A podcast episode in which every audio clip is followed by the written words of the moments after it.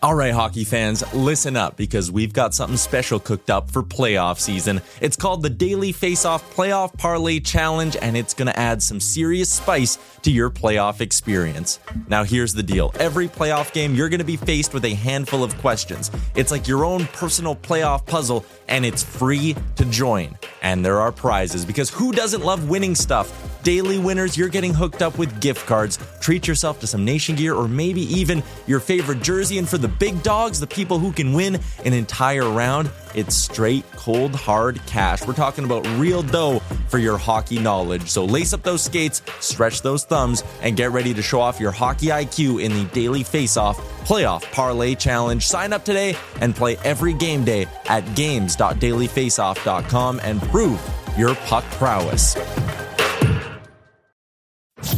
You're listening to Dropping the Gloves with former NHL All Star John Scott, a member of the Nation Network of podcasts and delivered by DoorDash.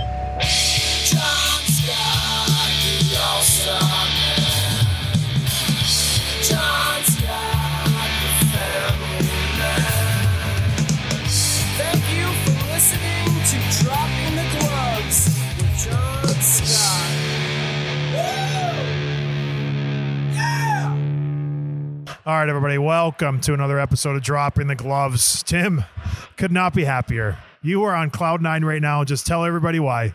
It's the third fan in a row that said, "Hey, where's Tim? Hey, John, nice to meet you. Where's Tim here?" It's unbelievable. Uh, well, you know, Someone's it's taking our picture about- right now. for the kids. Someone's taking our me. picture. They're taking your picture, not me. They're taking Tim's picture. It's never been about me, John. but we're at the GLI right now, just so everybody notices. We're doing a live episode here in the Amway Section A Jack Daniels Make It Count bar area. We just wrapped up Michigan Tech's game. Not good. That was hard to watch. it's one of those things where you're you're watching something terrible happen, but you can't look away, and it just kept getting worse. It's like a, a car crash, and you're like, "There's no way another car is going to hit that pile," and then it does, and then it does again and again, and then they change the goalie, and then he gets scored on his first two shots faced, Yeah. and then he finally makes a save, and the crowd erupts. I'm just like, "Oh my gosh!" Oh, the poor kid. It That was the worst. Yeah. And it was bad because I skated with them in the morning. I drove down to Grand Rapids early and I skated with the team, and it was a blast. We had a lot of fun. The vibe was great. Everybody was feeling it. And then you hit the ice and the puck drops, and 60 minutes later, it's a completely different scene. It was just, it was hard to watch, wasn't it? Just be honest. You're not a Michigan Tech guy. What, do- what do you take away from this game? Well, it's they were favored to win. They're ranked a couple spots higher, and then the, the very first shift, we're watching two minutes in, a couple scoring chances. They missed the net, and I'm like, okay, the tech looks really good, and then it all went downhill from there. They scored, but it, it was one nothing after one, and we're like, it probably should have been three or four. So that's not a bad period, all things considered. And then second period ended seven nothing, It was and seven. they scored probably six goals on ten shots.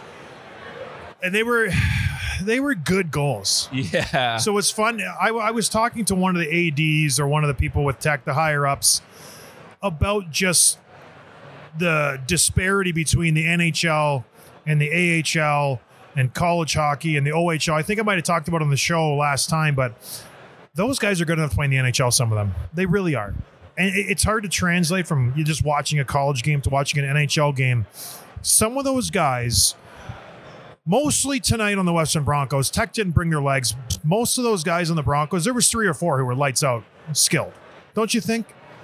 Yeah, there was some really special passes being made, and then honestly, as the game went on, you could see like, okay, it's three nothing, it's four nothing, and Tech starts getting really tight, really nervous, afraid to make a mistake, and then uh, Western just loose and they're creative and they're having way more fun, obviously, and then this led to more goals. So yeah, that's uh, not what we came down here for. I tell you what, if I'm making a playoff team, I'm taking some of those Western Broncos. Like that, that's who I'm picking. Those Uh. guys seem like they.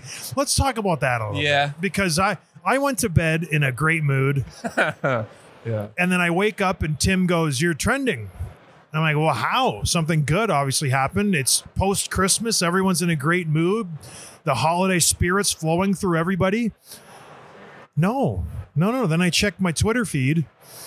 Vitriol, hate, just straight wrath and anger at me. What? Anger. Hey, pure anger. It's They're amazing mad. how people get mad over a 40 140 character tweet when I just said something so innocuous. I said I wouldn't pick Connor McDavid in my top 5 players if I'm making a playoff team. Maybe he's number 6. Maybe he's number 7. I think on the show I said he wouldn't be top 10 Yeah. but I, I stand by it.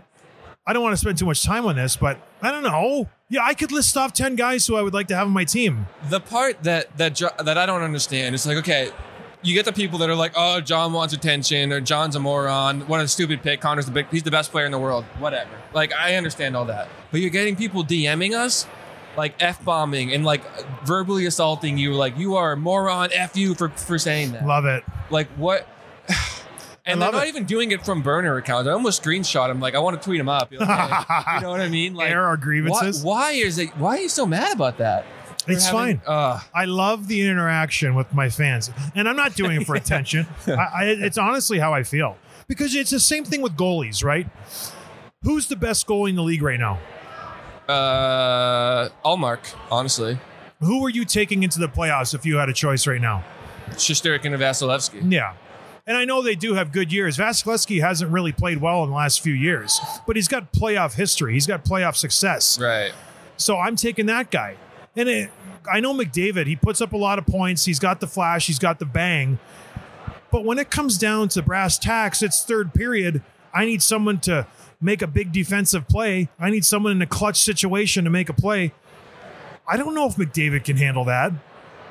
If they win a cup this year, that'll change my tune.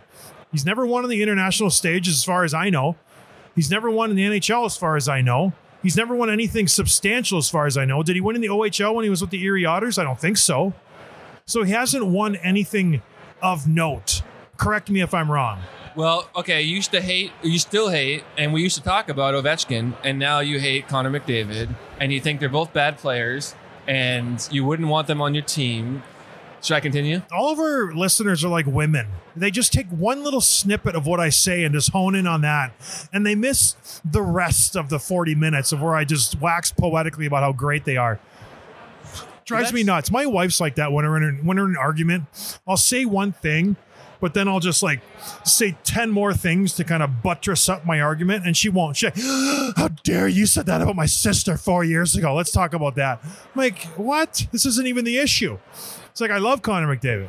I wish he was a friend of the show, but he's not. Probably won't be forever thanks to that little tweet I put out. Well, even the side, like if you're starting a franchise, I would think he's still your number one pick. I mean, you could say, okay, maybe Makar or maybe someone a little bit younger, but he's still probably the number one pick if you're, if you're building a team. But I think the point was like it takes more than skill alone and more than talent to win a cup, and we've seen that time after time. And then they're saying like, well, Kucherov's no good defensively; he's a slouch, but Kucherov's got two rings, man. And yeah, he's got they're a better team than the Oilers, obviously, but I don't think I actually don't agree with you. I think I would pick them in my top five, but it's not that like egregious to say that. Is my point. No, it's not. But uh, people are passionate. That's hockey fans. I, I, I don't fault anybody for it. What do I know? I'm just some goon wino who's been hit in the head too many times. So back to the GLI, they lost. Was it seven to one, eight to one? Eight to one. Did you ever lose that badly? You know what I was thinking during the game? I played in Edmonton when I was with the Chicago Blackhawks. We lost nine to two. Uh, here we go. and this is one of my claims to fame. I know. I know where you're going. Nine to two. Jordan Eberle, I think, had seven It points. It was Gagne. Simone Gagne, No, no, no. Sam Gagner. Yes. Who's Simone Gagne? Simone Gagne was Philadelphia Flyers Flyers, number 12. Sam Gagner had, I think, seven or eight points. Eight- Four goals, four assists. I was plus one that game. In a nine to two loss with the Chicago Blackhawks, the defending Stanley Cup champions, we went into Edmonton. Edmonton was a train wreck, a dumpster fire, a surefire number one overall pick. That's what they were going to get. I, I was plus one. Do you remember? Were you on the ice for two goals? I was on the ice for one. So one goal for. I never got scored on. there you go. Don't check my ice time.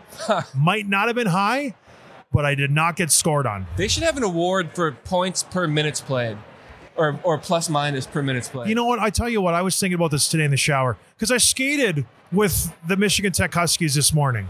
And that's a whole other thing. I was ex- absolutely just gassed, but it was fun. I was showering up and I was like, you know what I should do? I want to go and see my win loss record, my whole NHL career, all 296 games. What are my win loss record look like? Because it's I know the guy in San Jose did it, Kevin Kurz, and I had a winning record. I I bet you I have a winning record by a lot. by a lot. Because that team, I don't think they were sub 500, but they weren't very good. Were you sub 500 that year? Mm-hmm, mm-hmm. All right, just say you're you're you're 35 and, and 57 or whatever that math turns out to be. Fit 47. You were probably in the in the 35 games that you played. I bet you were like 20 and, and 15, Yeah. something like that, maybe Yeah. more. It's too late. And I was actually thinking in the shower again. I do a lot of thinking in the shower. It's the only time I get peace and quiet. I sat down with your family for five minutes. In the I was- shower? no, No. What? I was sitting watching the game. Within five minutes, I have people crawling all over me. I'm stepping in gum. I'm covered in popcorn. It's an And was active group. Five minutes in a public place. It's an active bunch. They really enjoyed. They want you to come to the pizza party later, by the way. coming. But anyways, yes, uh, I do think I have a winning record in the NHL. I don't want to make it all about me. Let's make it about the Michigan Tech Huskies. Let's make it about the GLI. It was a lot of fun. College hockey. What are you taking away from this experience, Tim? We're going to have Michigan Tech's athletic director coming in here in a second, Suzanne Sanregret. I'm going to talk to her, try to weave through the massive loss that we just faced. How was your experience? We're going to take off tomorrow. We're not going to stay for the consolation game. What are you taking away from this? No, I had a blast. I still, it's a lot of fun. I mean, it was still good hockey. Like these kids are really good. And then if you're if you're Michigan Tech and you're the host, like this is your tournament, and you lose in such an embarrassing way. Oh, I mean, okay, do you do you get up for the game tomorrow? Do you are you still trying to win third place? Or they even care? You have to. You Yeah. have you, and this is the hardest job as a coach. Somehow getting your players to forget and to move on and to not dwell on the loss because a player will go to bed, they'll be upset, they'll be pissed. Take that energy and funnel it into the next game. So they go in there fired up, not wanting to repeat repeat their mistakes. This will be a, a tough coaching job for Joe Shawhan, the head coach of the Michigan Tech Huskies, because you can carry this with you and the losses mount and you just get used to losing. That's why the good teams, you go watch their seasons, how they progress. They don't go on big losing streaks. They don't lose more than three or four in a row. I know when we were on good teams, they always really, really were harsh on, okay, we lost one, we're not losing two. And if we lose two, there's no way we're losing three. Like it, it just it cannot happen. All right, I want to go back to the Connor McDavid thing because I'm I'm fi- who is your five then? If if you're taking five guys to the playoff, three forwards, two defensemen, who are you taking uh, for your five? I know you didn't do any Yeah. prep for this. I'll tell you my five first. Okay. On defense, it's going Makar and Hedman. Yeah.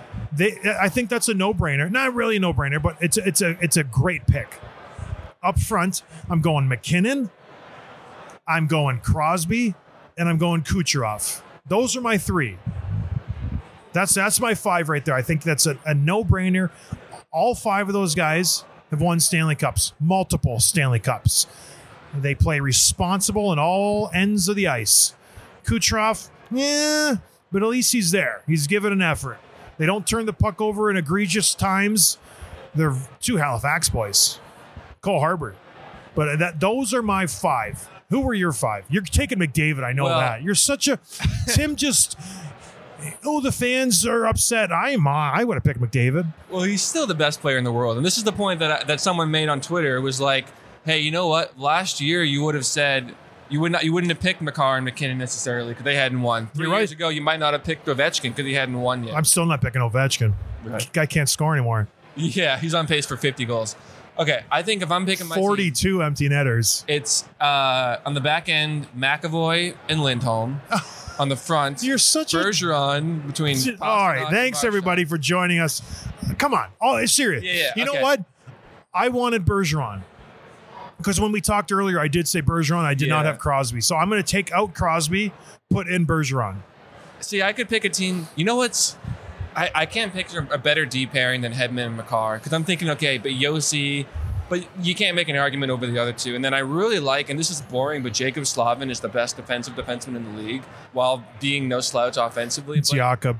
but can you can you pick him over those guys? No, I don't think so. you can't. So that's so yeah. I think it's Hedman and Makar, and then yeah, McDavid, Kucherov, Bergeron.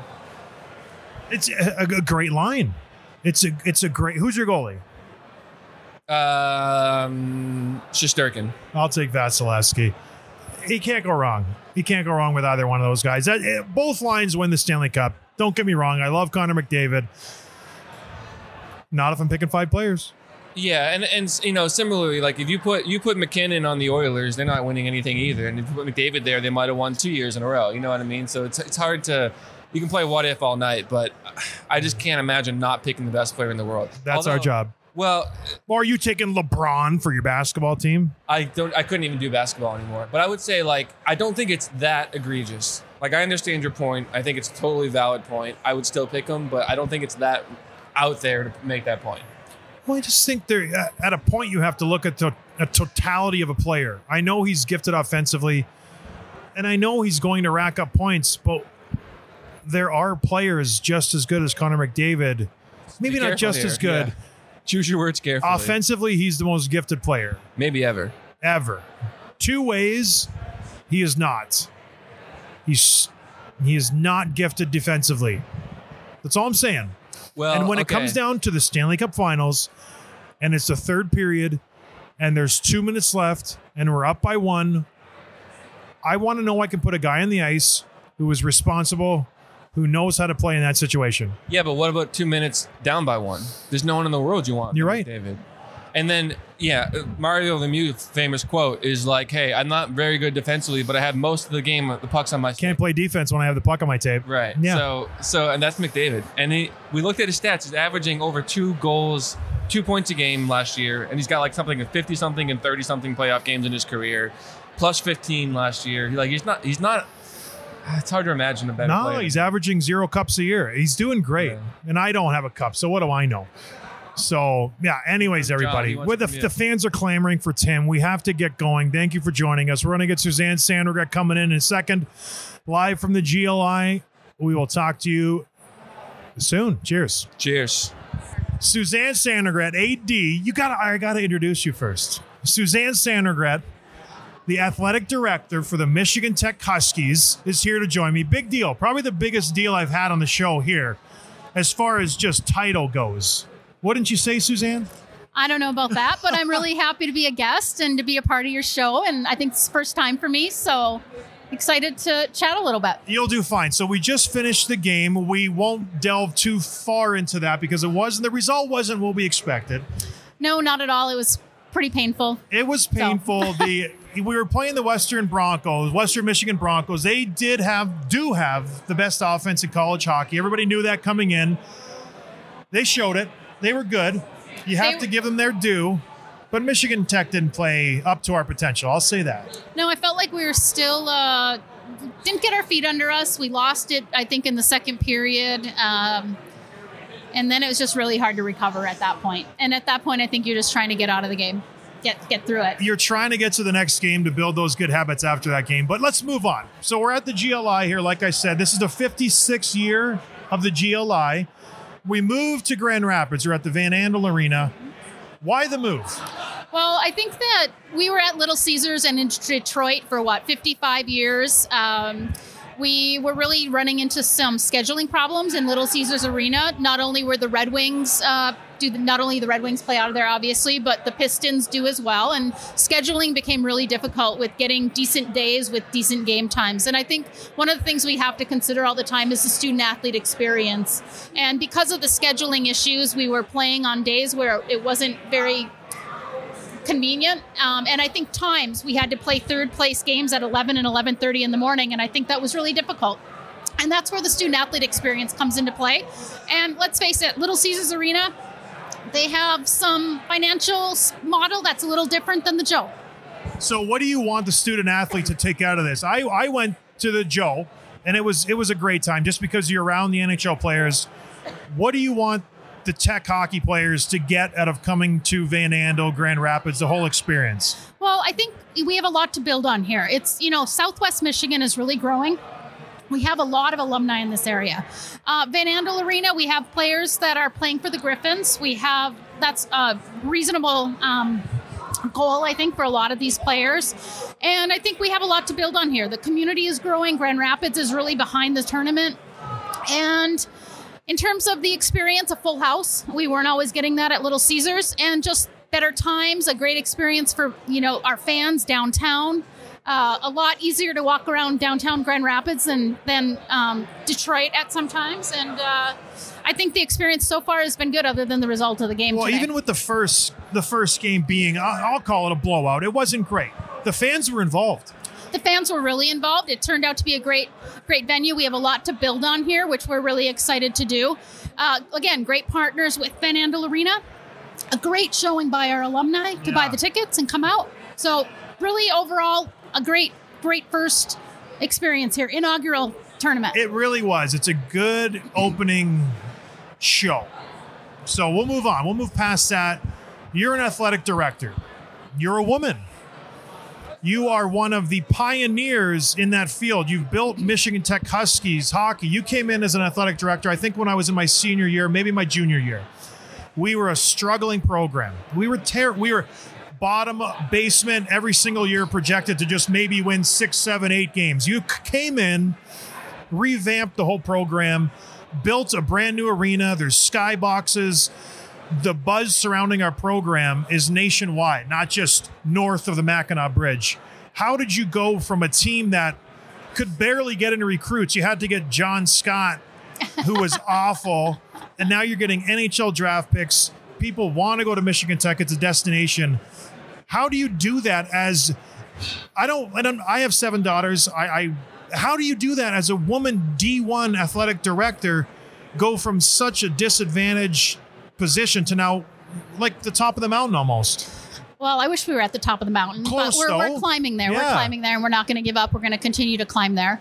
Um, I, you know what? I think the first thing is is realizing that what my weaknesses were, and surrounding myself with some really great people to complement that. Just like any team, you know, you fill your gaps with with good people, and that's what I was able to do. I have a staff that I've worked with right from the beginning, um, recognizing who could who could assist me with decision making, and who I could bounce things off of, and who could I, and who I could trust in the process of of building um, an athletic department um, at a young a young female without that experience. And I think you know I credit a lot of my success to the degree I have from Michigan Tech, my MBA. Um, an athletic department is a business; it's managing your resources, and that's people and dollars. And we're fortunate that I had really great support of leadership from the president and the board of trustees and on down. Um, and just a lot of great support from, like I said, the team we were able to assemble in terms of our assistant ADs and other staff. So when you juggle sports, and I thought about this when I went to Tech, do does the D1 program get a little bit more love from all the people at Tech, or is it evenly distributed to everybody? I think our community and our alums are, are really great about supporting all of our Yeah. programs, um, and and that has really made my job enjoyable. I think there's at times where you have to look at who your competition is to make decisions. Yeah. Which you know when hockey's going against Big Ten schools and um, other powerhouses that are full on D1, you have to make some decisions to be competitive at le- that level. Whereas the D2 level, you want to be competitive there, so you look at those as your peers. We'll talk about recruiting a little bit. How hard is it to get someone to come to Michigan Tech? Because it's not just the athletic program, which is top notch. It, it levels up against anybody else in the country, but you also have to meet the academic standards because Tech sets a very high bar there. I know personally it took me seven years to graduate, but I did it. How hard is it on your end to get recruits to come to Tech? it is a challenge, but I think that our coaches have done an excellent job recruiting student athletes that really want a degree. Let's face it, you wanted your degree. You, it might have taken you seven years. It, it, you only took a detour because of your pro experience. okay, pro, yeah. so that that's you know that's okay. Um, but we still have a lot of student athletes at the Division One and two level that really choose Michigan Tech because of the degree that they're going to get, and they're they're really thinking about what am I going to do when my pro career is over? What am I going to do when my collegiate career is over? And they're going to have a great degree that they can fall back on and and make a living and and better their life. What would be a more satisfying cherry on top for you? Would it be moving to a big school, someone poaching you from Michigan Tech and going, you know what, University of Wisconsin comes knocking, they want you to be your AD, or would it getting a national championship for one of your your big core sports? What what are you striving for? Uh, the cherry on top would definitely be a national championship. I think Michigan Tech is a really special place, and to win a national championship while doing it right with a graduation rate of 93%, with GPAs that are off the charts, with engineering majors, and to win a national championship at, at that level would be exactly what I want. That would be the pinnacle. All right. So what can we expect tomorrow? Michigan Tech obviously did not have their legs tonight. They're the defending champions pre-COVID. We are. lost two. ye- we missed two years because of that COVID. Can we expect better from Joe Shawhan and the Huskies tomorrow? I think you can. I think when we've lost games this season, we bounced back on on night number two, Yeah. and I would expect nothing less from from them. I hopefully, you know, these kind of games sometimes happen, and you just got to close the book and and regroup and let it go and and start over tomorrow. And so I want to actually ask you this too. Mel Pearson, former coach of the Michigan Tech Huskies, he was the assistant coach at Michigan, University of Michigan. Big, big program. Red, what's what was their coach's old name? Berenson, Red Berenson was leaving. He was out the door. Mel was going to get that job. How do you pull him from University of Michigan knowing he's going to get that job?